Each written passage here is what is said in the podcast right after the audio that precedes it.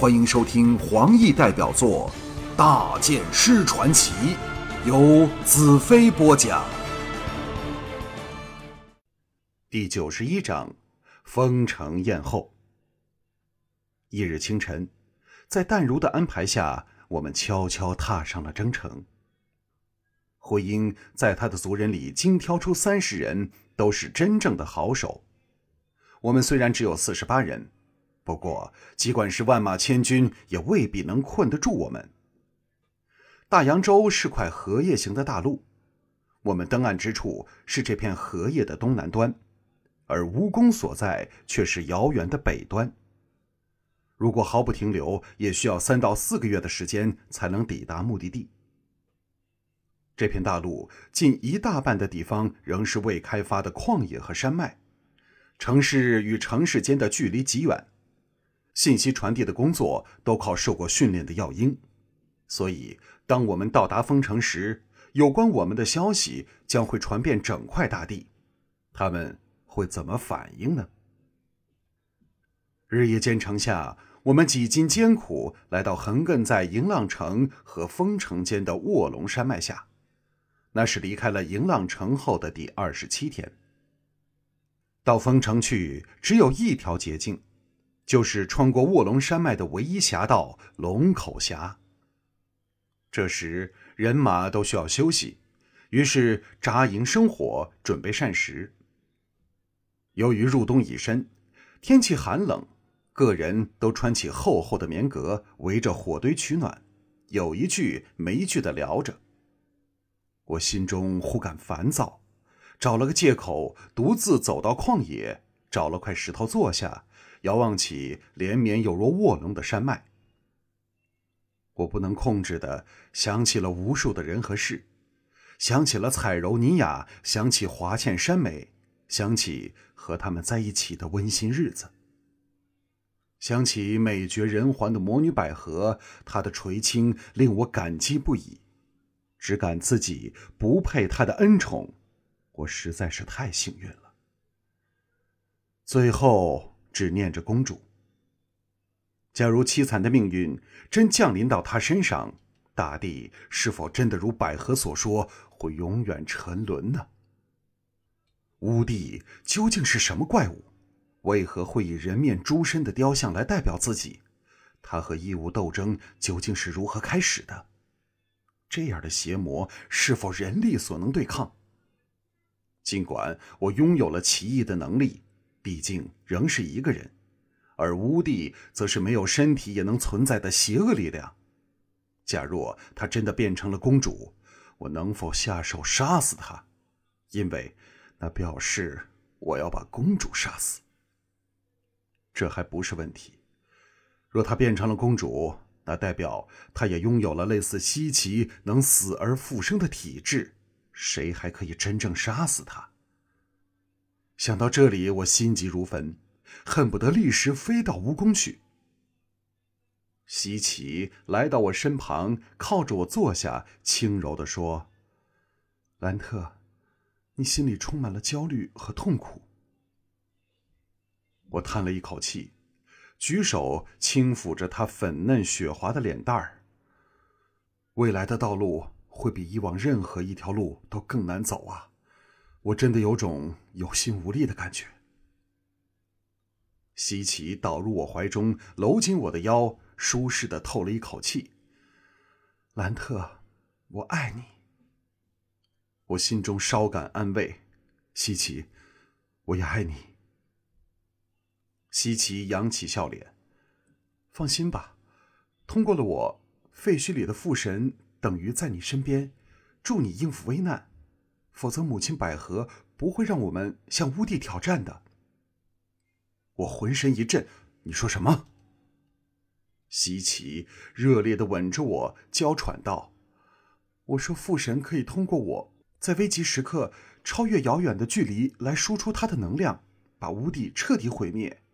但是如果给乌帝占据了公主的身体，那就是父神也没有把握把他除掉了。”因为他已经同时拥有自己和父神的力量，父神是完全无法毁掉自己制造的东西的。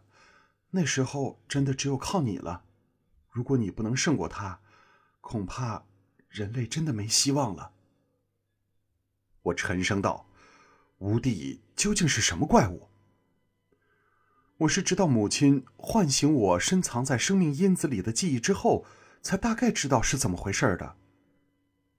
他坐直了郊区，望向晚空下的卧龙山脉，脸上掠过精确的神色，低声道：“他是那次把全球文明毁掉时意外出现的生命变体，对人类有着最深刻的仇恨，也拥有人类所没有的邪恶力量和智能。如果不是你的出现，连父神对他都无可奈何呢。”我并不明白他在说什么。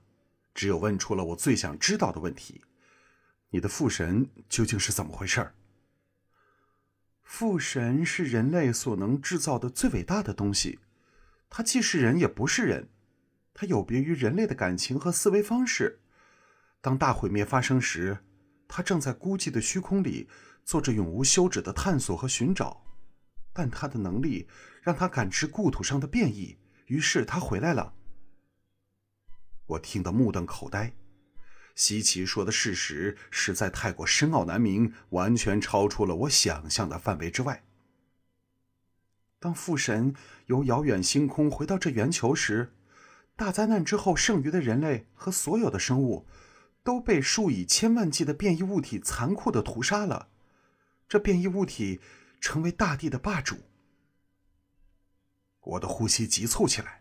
抓着吸气的肩头，不住的喘息。早想到在以前的一段岁月里，曾发生过惊天动地的灾难，想不到可怕至此。父神基于神经内保卫圆球的神圣指令，跟这些恐怖邪恶的变异体展开了最激烈的斗争，最后两败俱伤。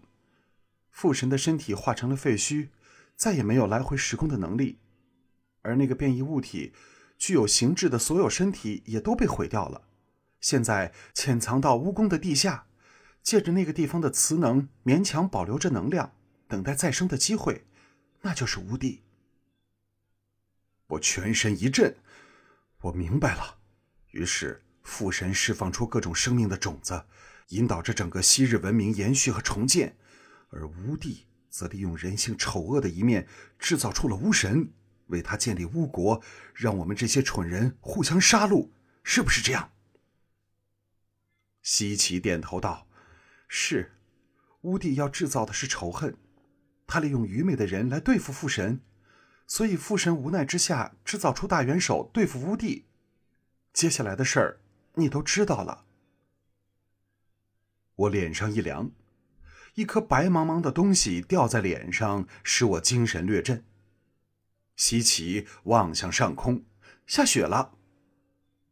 我神思恍惚的往上看去，广阔的天空里，白蒙蒙、拳头般大的雪花飘了下来。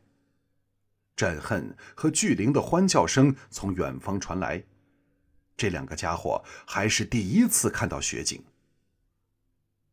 不多时，整个天地变得一片纯白，地上铺满了白皑皑的软雪。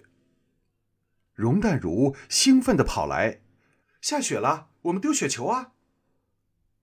当他奔至近前，才发觉我异样的表情，不由骇然搂着我：“兰特，你怎么了？”